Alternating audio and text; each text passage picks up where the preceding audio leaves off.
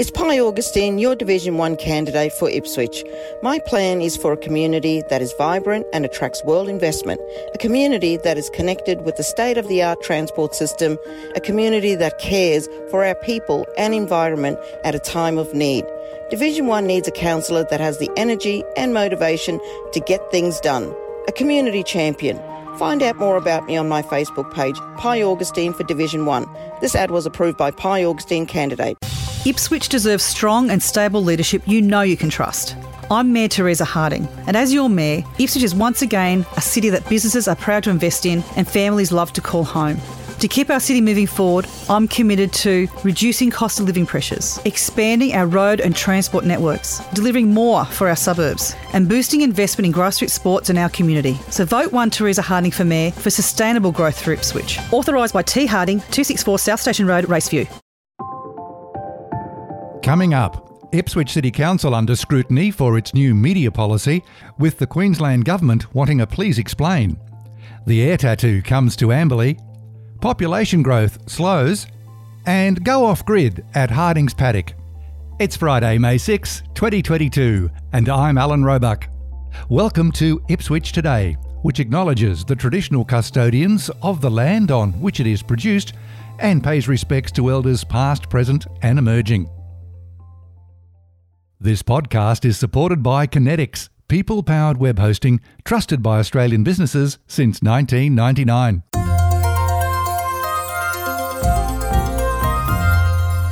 Since the new council was elected in March 2020, the State Department responsible for overseeing that local governments are sustainable, capable, and accountable has required Ipswich City Council to provide a series of quarterly performance reports to the Director General. These reports cover areas such as progress of the People and Culture Strategic Plan developed during interim administration, implementation of any outstanding issues from Administrator Greg Chemello's Final Vision 2020, results from Council staff surveys and any actions being implemented to address issues of concern, any significant changes to governance policies and processes and the rationale for such changes, any significant issues relating to senior staff changes and any issues which may identify corruption risks. The Director General wrote to Mayor Harding in April questioning why the new media policy moved away from Council's previous statements regarding its commitments to transparency. Mayor Harding highlighted the receipt of this letter and the issue during the May Governance and Transparency Committee meeting. I just want to highlight attachment um, one from the department um, asking Council in our next report to uh, provide some um, information on why changes made to the media policy. I just wish to highlight that particular attachment. Following this letter, Council is now required to detail why changes to the media policy were seen as necessary and appropriate in its next quarterly report to the Department. From a resident's point of view, it may be a bit of a mystery why the Director General would hone in on a media policy above everything else in the report. To be frank, councillors left themselves wide open for criticism by deleting Council's previous statement in the policy regarding transparency, a move that was too cute. The new policy was first brought to the public's attention by Brian Benyon, writing for the Ipswich Tribune. It would appear that councillors' egos got in the way of good governance. The new media policy was drafted and redrafted over several months because common agreement between councillors was obviously very difficult to achieve. In the end, Ipswich City Council now has a new media policy with one simple aim, and that is to keep each councillor happy with their names appearing more frequently in council media releases. While it may please councillor egos, I'm not sure the wider media sees it as a positive move.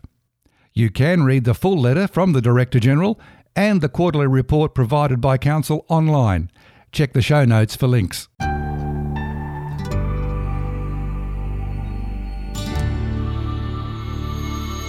In other local news, it's been a long time coming, but all eyes will be skyward for the Ipswich Air Tattoo at RAAF Amberley on October 29 and 30 this year. Australia's largest Air Force base will open its gates to the public for the first time since 2008 as part of the Air Tattoo. RAAF Base Amberley has been a vital part of the Ipswich community for more than 80 years, first commencing operations in 1940 during World War II. Details on how to obtain tickets for the RAAF Base Amberley Open Days will be released in June.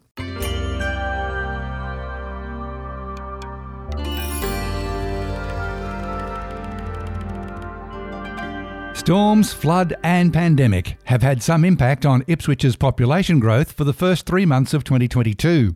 From the latest city snapshot, population is now just under 242,000. The top suburbs for growth are Ripley, Spring Mountain, Redbank Plains, Deebing Heights, and Collingwood Park. Some growth numbers have slowed compared to the previous quarter, including new residents down 23% to 1,093, Lots created down 63% to 230, and new dwellings down 19% to 393. You can read the full March quarterly report online.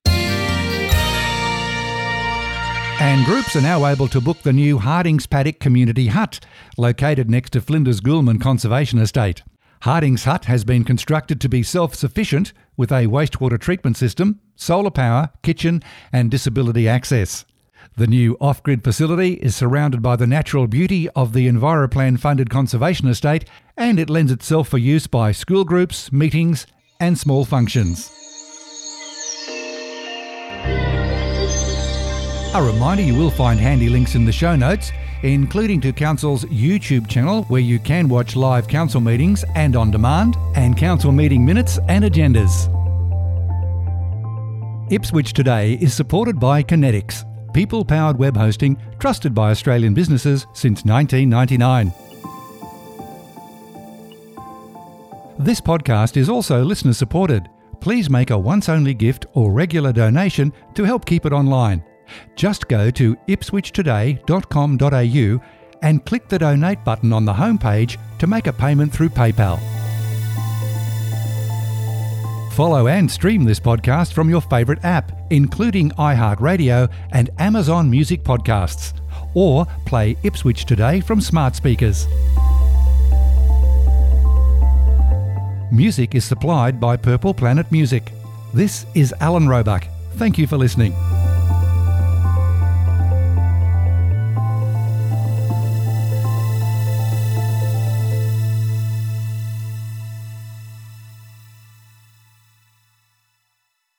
From legendary locals we all know to people you should get to know. Follow Ipswich Today on your favourite app and never miss an episode. Or go to ipswichtoday.com.au.